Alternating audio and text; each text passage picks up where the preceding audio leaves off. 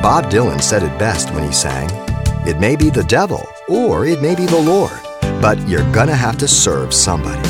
Here's Pastor Xavier Reese of Calvary Chapel, Pasadena, with today's simple truths and undeniable fact that everyone does indeed serve someone.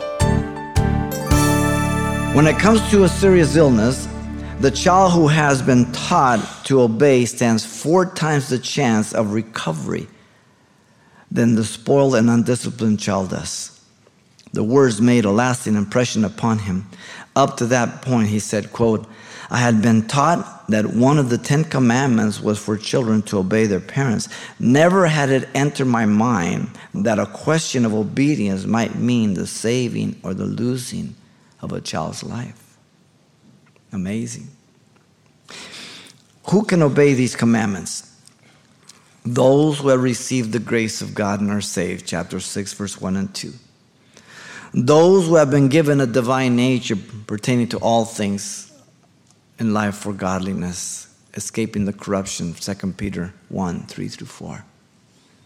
Why should we obey these commandments? Because God always leads us to triumph, as, as He said in Christ in chapter 2, verse 14.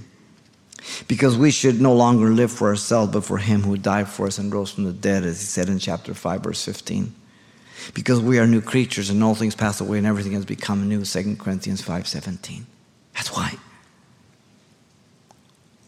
What is it that God desires for us? The sanctification of our body. 1 Thessalonians 4 3 through 4. It's a constant tug. The world throws everything at you. Be careful. Our sanctification of our mind and hearts, inward. The body is outside, inward now. Romans 12 1 and 2. Present your body living sacrifice. Perfecting your mind sold out dependency upon Jesus. 1 Thessalonians 5.23. To the Spirit of God, Zechariah 4 6, not by my, my power, by my Holy Spirit. Ephesians 5.18, continually being filled with the Spirit of God. Why? Listen, John puts it this way 1 John 2 15 through 17. Do not love the world or the things in the world. If anyone loves the world, the love of the Father is not in him. For all that is in the world, the lust of the flesh, the lust of the other, pride of life, is not of the Father, but of the world. And the world is passing away and the lust of it, but he who does the will of God abides forever. It's real simple. We're not to be isolated, we're to be insulated by the Word of God, the mind of Christ, the new heart, the Word of God, the community God's redeemed. God desires that we reap the benefit of obedience in the long run not the sure consequence of disobedience to experience less abundant life.